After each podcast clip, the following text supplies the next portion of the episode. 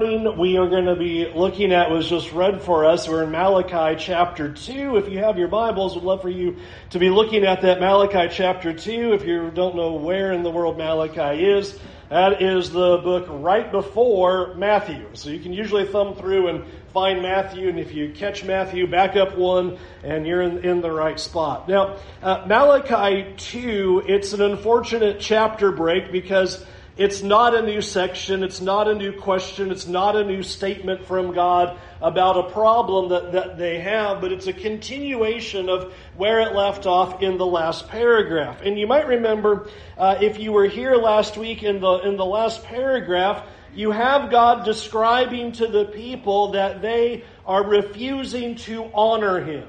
And you might remember the people said, well, what do you mean? How are we not honoring you? And ultimately, it boiled down to the way of their worship. He observes that they had a heartless worship. They looked at being able to bring their sacrifices and coming to the altar and performing their acts of worship as a burden. It was tiresome. What a weariness this is. They would snort at it and go, Oh, I can't believe that we have to do this. What a pain this is to have to worship and serve God. And with that attitude, God is condemning them and saying, This is your, your way of showing me honor. And of course, that's not honorable, just as much as we illustrated if you uh, husbands decide that you're going to, you know, give your wife flowers and you hand them a flower and go, Well, I had to do it, so here it is. There's not a whole lot of honor, not a whole lot of love, not a whole lot of anything going on with that. And that's the way God perceived their worship, is that if you come to, to worship and your attitude is, well, I guess we have to, oh, I guess I got to do this, oh, what a pain, what a tiresomeness, what a weariness, then God says there's no honor in what you're doing. Now, as chapter 2 begins, you'll notice he's still there in that topic because he begins with a little bit of a warning here and talking about how they needed to take this to heart. You'll notice in verse 2, he says, If you will not listen, if you will not take this to heart, and give me the honor that I should receive. Remember, we noted that God says, I am a great God. I am a great king. I am worthy of your love. I am worthy of your worship. And so, if you will not take this message to heart, if it won't change your behavior and cause you to think differently about me so that you will worship me from the heart and worship me with the kind of zeal that I'm looking for, then here's what's going to happen. Now, what's interesting about these nine verses in Malachi chapter 2 is I think in our way of thinking, the way that it's described, I would say, is backward. In that what we would typically do is probably say, okay, God describes their failure, number one. Number two is here's what he wanted. And then number three is here's the condemnation. And in this paragraph, he flips that over. He starts with the condemnation, and then he says, here's what it should have been, and then he says, here's your problem. So as you go, as we go through this and you think, I feel like we're going backward, you're right. It feels like we're going backward. Because he's going to start off with, here's the problem, here's what, what's going to happen to you, and then here's going to be what I expected, and then ultimately we will end the lesson looking at what they were doing wrong, and we will see the application for our lives in terms of how we need to honor God in regards to his instructions. And notice it is given to us there in verse 2, and he says, If you will not listen, if you will not take it to heart, to give honor to my name, says the Lord of hosts, then I will send the curse upon you, and I will curse your blessings. Indeed, I have already cursed them, because you do not lay it to heart. Now, I think this is interesting that God says, This is all coming because of this heartless worship. If you don't care about me, if I don't have enough concern in your life that you look at my worship and you look at my service as simply a weariness and a burden and, and, what a trouble and what a problem and I sure am exhausted by having to serve God. He says, here's what's going to happen. And he says, I'm going to curse you.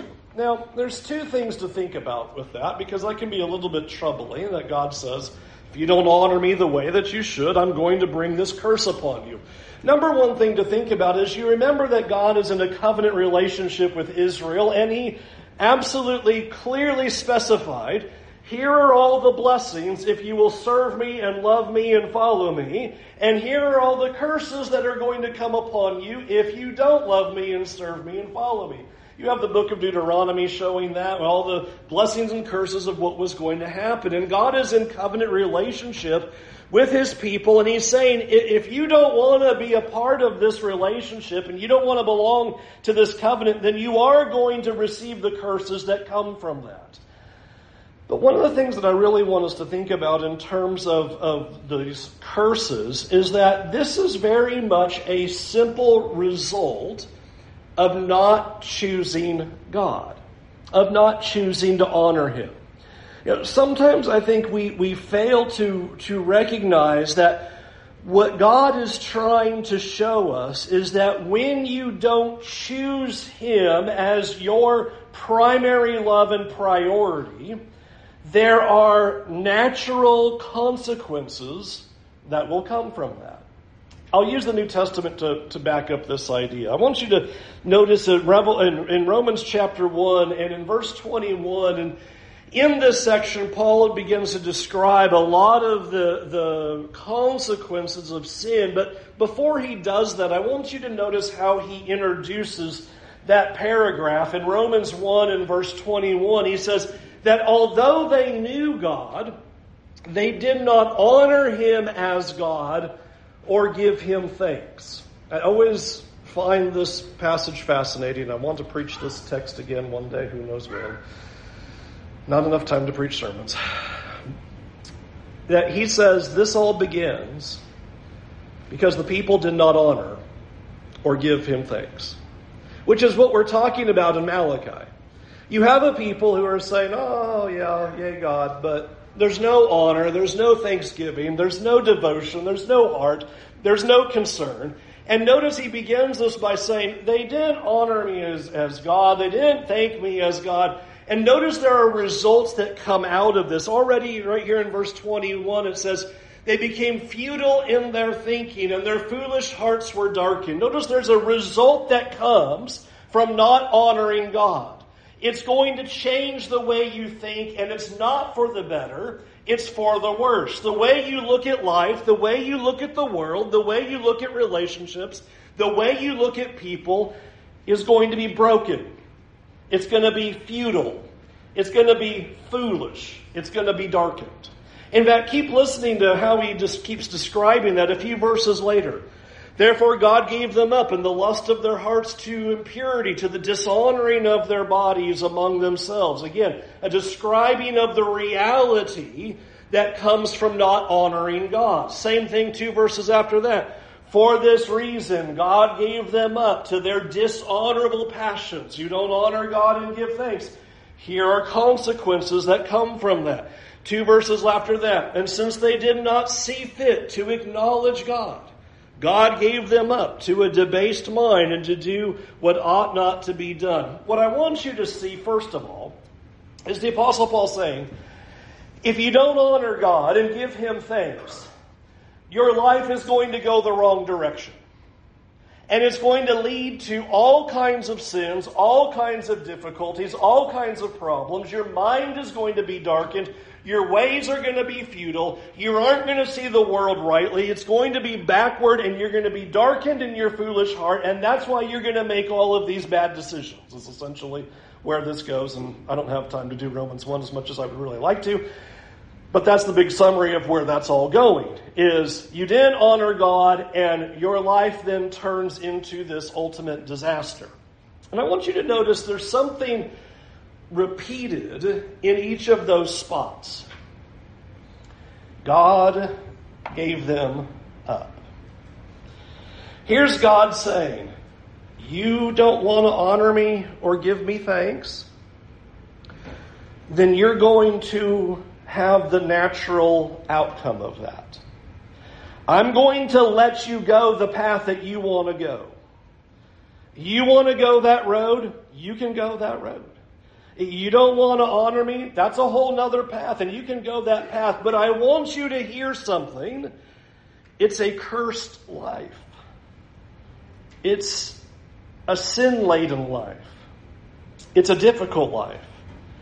It's not the life that God wants you to have. And that's so much of the picture of what God is trying to communicate. If I can just say it this way in, in summary, not honor, honoring God sets us on the course of destruction. Is that like the book of Proverbs in a nutshell? Yeah. Probably the book of Ecclesiastes as well.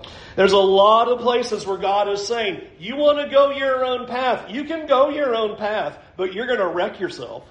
You're not going to have the life that I want you to have. If you refuse to honor me, that's fine, but you're going to see what's going to happen if you do that. And that's where Malachi is right now, is he's prophesying to the people. God is saying, you think my worship is a burden? You think it's a pain? You just want to give me the leftovers? You don't really care about me? Then just watch what kind of life happens. You just see where that takes you. You see what it's like to not honor me. You just watch where that goes. You are setting your life on a course of destruction. And I think that's why you could have the wording in verse 2 when he says, The curse is going to come upon you and I'll curse your blessings. Indeed, I've already cursed you. You're, you're already experiencing this. You're already having your life collapse around you because you're not choosing me. You're not seeking me. And there's natural consequences that come from that. I was just illustrating this with the kids using Isaiah 55 in the morning Bible class. And I always use the idea of the owner's manual of your car. If you willfully choose to not follow the directions of the owner's manual, how do you think that's going to go for your vehicle? Just don't change the oil. Just don't do any service whatsoever. Just never touch it. Just don't do a thing to it. Could I use the wording like this? The manufacturer of your car is going to give you over to however that plays out. Because you can't come to the manufacturer and say, You made a bad car. No, no, no, no, you didn't do what you were supposed to do. you, you can't put that on me. You didn't listen to what it said. You didn't do what it told you to do. You could have had a great vehicle if you would have done what it said. But we gave you over and you chose to go that way. That's all God is saying here is, is you're choosing your own path. You're throwing away what God wants for your life if you don't listen to Him or even honor Him. That's this whole section of Malachi 2.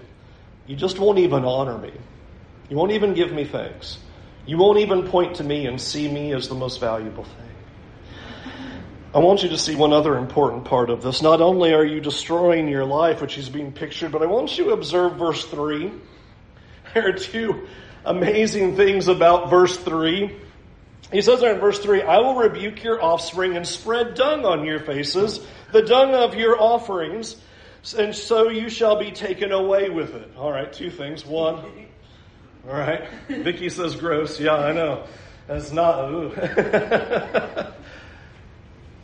Here, how does God think of our worship if we come to Him with our heartless leftovers of we don't care?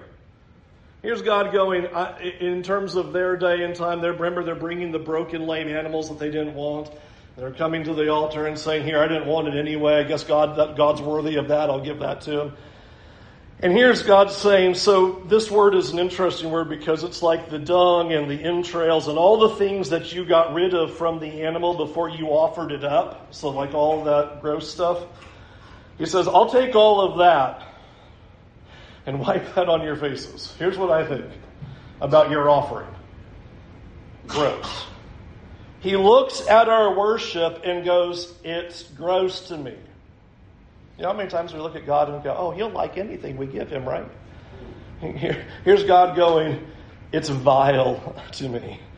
It's gross to me. But I want you to look at something really carefully. Who does he say he's rebuking in verse 3? Kind of surprising. He doesn't say, I rebuke you, and I'm going to put all that dung on your faces. I'm rebuking your offspring. Have you ever noticed that essentially heartless worship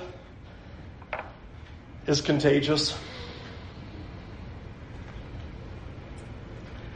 Notice he's pointing out the problem is not with you alone, but you've taught your children to treat me the same way. You've taught them to be just as heartless in their worship as you yourselves were. You've taught them to just give me the leftovers. You've taught them to act this way. You've made them believe that I'm not worthy of your worship, of your priority, of your effort, or your time.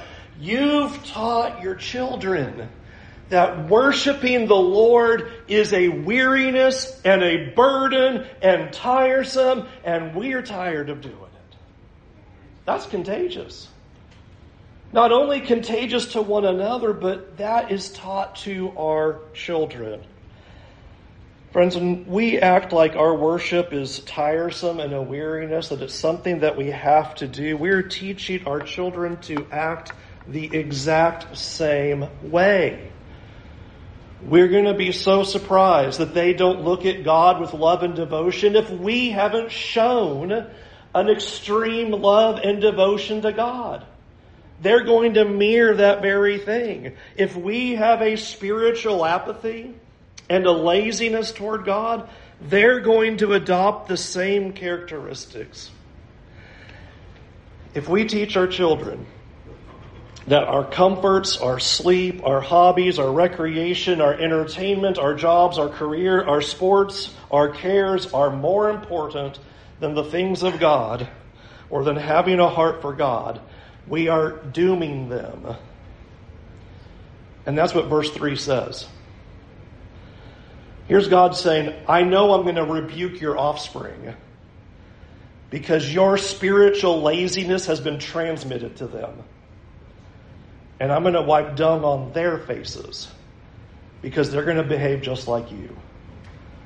Oh, we don't understand what we are communicating to future generations when we look at God as an obligation, as a weariness, as something that has to be done, when there's not a priority and a fire and a zeal and a love for Him, we're communicating all that to our kids. And here is God saying, guess what's going to happen? Your offspring are not going to be any better off. They're going to be under the curse as well. And any good parent, if there's anything that you ever think about in your life about your child, is you are hoping that they will do far better than you. And God says that won't even be possible because you didn't show them the love and the honor and the thanks that I deserve. They're going to go down the same path as you. And so he warns them that they taught them to honor everything else but God. And therefore they will be judged along with them. I don't know if there's I don't I don't have time, but nothing more chilling to think that my children's spirituality could be doomed because of my failure. That is frightening. And that's what he just told them. You just put your children in a difficult spot. And it's going to be hard for them to turn around because you showed them the wrong way. That's his first warning. Now, what should it have been? Look at verse 4. so shall you know that I have sent this command to you, that my covenant with Levi may stand, says the Lord of hosts. My covenant with him was one of life and peace, and I gave them to him. It was a covenant of fear, and he feared me. He stood in awe of my name. True instruction was in his mouth, and no wrong was found in his lips. He walked with me in peace and uprightness, and he turned many from iniquity. For the lips of a priest should guard knowledge, and people should seek instruction from his mouth. For he is the messenger of the Lord of hosts. You'll notice after giving the condemnation, he says, here's what it should have been. Here is the expected ideal. And what a picture that he says. He says, now do you know what my covenant was that I made? You know this covenant that I made with Levi, this covenant that I gave through to Israel? This was a covenant of life and peace. All right, take a step back. How many people read the old covenant scriptures and go, that was a covenant of life and peace.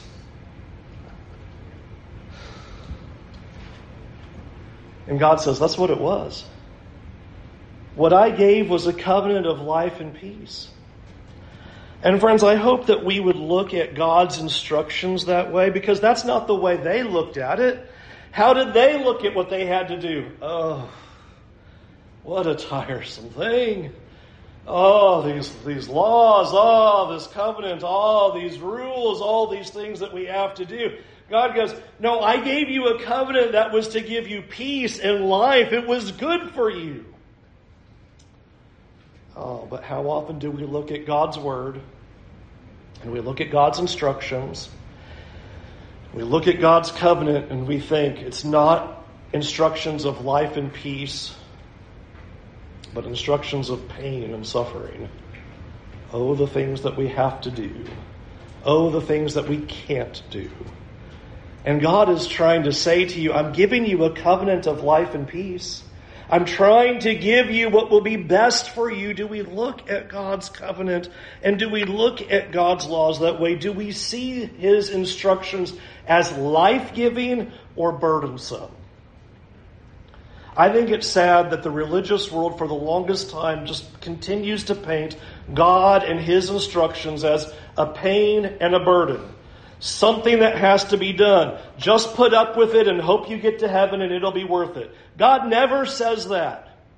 God never says, I hope you put up with my rules because it'll be worth it in eternity. He always says, I'm trying to give you life now. I'm trying to give you joy now. I'm trying to set you on the best path now.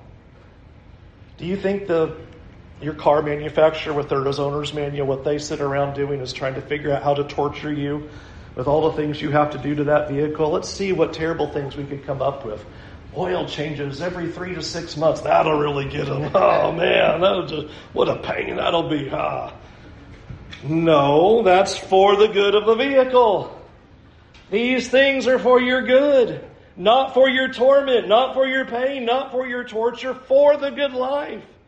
And he's saying, This was the ideal. I gave you a covenant of life and peace. And notice the description that was given about what the priests of God were supposed to do. He says, My priests, they were supposed to show me reverence, awe and respect and fear. They stood before me in that place and they were walking with me in peace and righteousness and uprightness True instruction was to be on their lips, and they were supposed to speak knowledge to the people. You have to love the wording when it says there in verse 7 people should seek instruction from his mouth. Do you get a sense of why Jesus was so upset when he came and you have the religious leaders and teachers and scribes and Pharisees and Sadducees. And he's looking at them and going, Where was all this? They're not showing a reverence for God. True instruction's not on their lips. They're not speaking knowledge to the people. Remember, he says, You're causing people to turn away from God. You're not leading people to the covenant of life and peace. You're blocking them from finding it. And you could hear Jesus saying those very things to the people. And one does not have to stretch your imagination today to think about what Jesus would say to our religious world. How similar the message would have to be. The teaching is supposed to turn people from sin, not encourage them in it. The, the, the, teaching is supposed to preserve the knowledge of God, not distort the knowledge of God. Uh, the, the teaching is supposed to instruct the people, not entertain the people and scratch their ears and make them feel happy.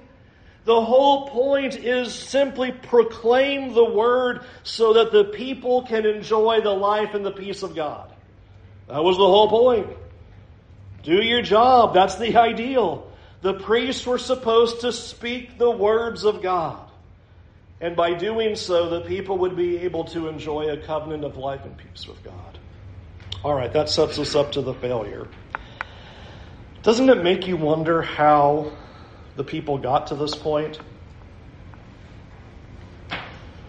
God says, I've always loved you. And the people go, How have you loved us?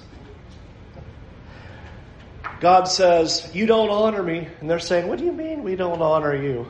We give you our broken, lame sacrifices every day. What do you mean? How did they get to the point of heartless worship and not caring and loving God? How did it get there? Look at verse 8. But you've turned aside from the way. You've caused many to stumble by your instruction. You have corrupted the covenant of Levi, says the Lord of hosts. And so I will make you despised and abased before all the people, inasmuch as you do not keep my ways, but show partiality in your instruction. What a statement. What's the problem? How did the people get here? The people got to this point because they were stumbling because of the instruction of the priests. It, it's, it's just head scratching and mind blowing. I, I read this and I thought, in simple terms, you had one job. You had one job. Teach the people the knowledge of God. Accurately represent who God is and communicate His message. You had one job, priests and you failed to do it. That's why they're not honoring God. That's why they're not worshiping Him. That's why they're questioning His love. That's why they don't understand who He is. That's why they look at worship and go, oh, what a weariness. Is because the glory of God had not been communicated. Sound teaching and who He was and what He expected had not been taught. That's verse 8. You, speaking to the priest, you've turned aside from the way and have caused many to stumble. You have failed you have absolutely failed in showing and communicating the simple job of who God is and what He wants for us to do. You might remember the Apostle Paul gave a very similar charge as he wrote to Timothy in his final letter. I charge you in the presence of God and of Jesus Christ, who is the judge of the living and the dead and by his appearing in his kingdom, preach the word, be ready in season and out of season, reprove, rebuke, and exhort with complete patience and teaching. For the time is coming when people will not endure sound teaching, but will have itching ears. They will accumulate for themselves teacher to suit their own passions, and they will turn away from listening to the truth and wander off into myths. I want us to think about how he words this because I like how the New Revised Standard states this proclaim the message, be persistent, whether the time is favorable or not. Teach, even if it's not a favorable time. You have to communicate God's message and God's word and who God is, even if people don't like it. And notice that's the essence of what the very next verse is. The very next verse is, you know what's going to happen, Timothy? Paul says, people are going to come along, and what they're going to do is that they're not going to want to listen to what God says and what the Word of God says. What they're going to want to do is follow their own desires, and they're going to find teachers who confirm their own desires and tell them that they're fine. That's verse 3.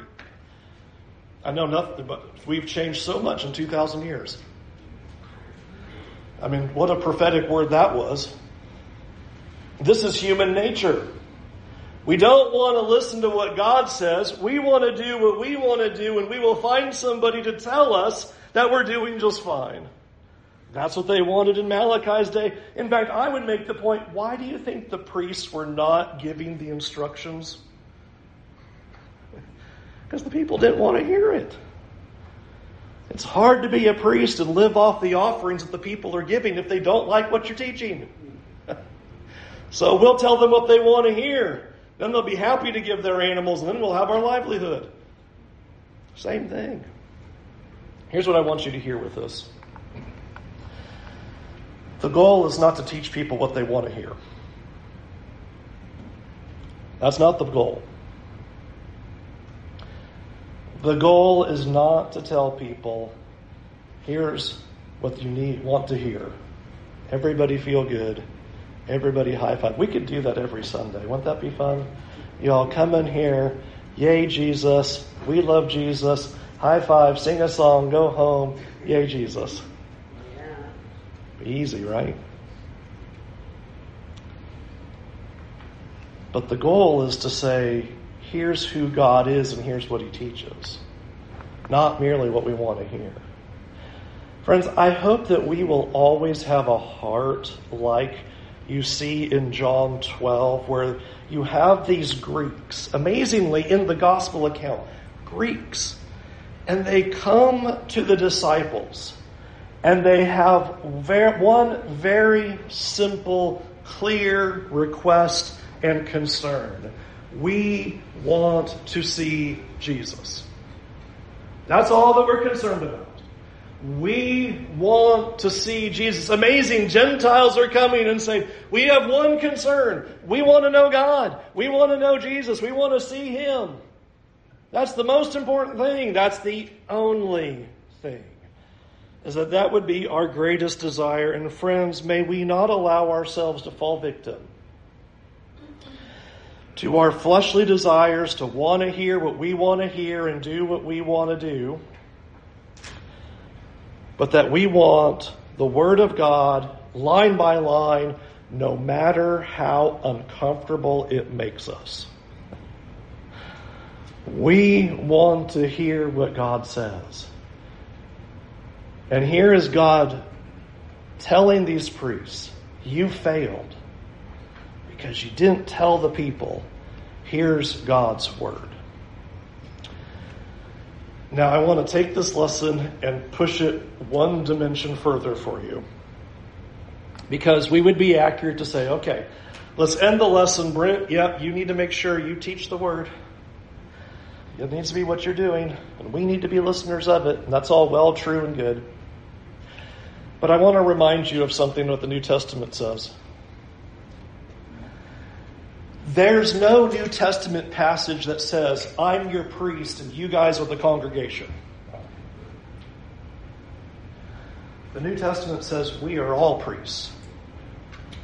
We have the responsibility that Malachi 2 is talking about. You are a chosen race. You are a royal priesthood. You're the holy nation. You're the people for his own possession, that you may proclaim the excellencies of him who called you out of darkness and into his marvelous light. So, what I'm going to do as we end is I'm going to take the slide back from a couple slides ago that said, here's the ideal of what the priests were supposed to be, and we're going to put that on ourselves. Number one, the priests were supposed to show fear and reverence and awe for God. That was their job. They were supposed to hold him in highest honor and high regard because he is a great God. Number two, they were supposed to walk with God in peace and uprightness. They were supposed to learn God's word and do what it says and walk with him in that covenant relationship. Number three, he said true instruction was to be on their lips. And can I bring in 2 Timothy 4? Whether the time is favorable or not. True instruction is supposed to be on our lips, whether the time is favorable or not. And finally, number four, we speak God's knowledge to the people, not just what they want to hear. We have to represent God to the world. And as God's priests to the globe around us, I will end with just a simple question. If we don't show Jesus in our teaching and in our lives, who will? If they don't get true instruction from us, where will it come from? If they don't see God's knowledge in us, then where will it come from? And we will be just as condemned as the people of Malachi's day. Let's go to God in prayer. Our Heavenly Father, Lord, thank you for this powerful picture that reminds us of who we are before you. And Lord, we pray that we would live as your priests, that we would be people who are reflecting your light and your glory to the world so that the knowledge of you is shared to the world around us and that we, through that reflecting light, are bringing people to you. God, forgive us when we have failed in the mission. And Lord, forgive us. Because when we look at your worship and your ways as a weariness, how could we ever convince the world to come to you? Lord, help us to be your holy people. Help us to proclaim your excellencies, whether the time is favorable or not. And help us to speak all of your truth, whether it is something that people want to hear or not. Give us that boldness, and give us the courage, and give us the love that we need to reach into the lives of people around us so that we can be the priest that you've called us to be. Lord, thank you for your Son. And help us to see the mission that if we don't speak your Son to the world, then who's going to hear it? We pray this through your Son, our Savior Jesus. Amen. Sing invitation song. We invite you to come to Jesus tonight, today. If you have not, um, if you have not been living the way you know you should, if you have not been giving your life to Jesus fully, today's the day to do that, to turn away from sin, to be immersed in water for the forgiveness of your sins. But perhaps more accurate to the lesson today, if your life has not been God honoring, today's the day to change. Would people look at us and say, yeah, that's a God honoring life by what they say and what they do? I definitely see God in them because that's the mission, that's the job, that's who we're supposed to be. And if we can say honestly, that has not been the case, do something today about it. Make the change today. Get right with God today, repent of those sins, and live to the mission of what God has given you to do. And we would love to help you do any of those things to get your life right with God, would you let us know? You can come forward and talk to us afterward while we stand and while we sing.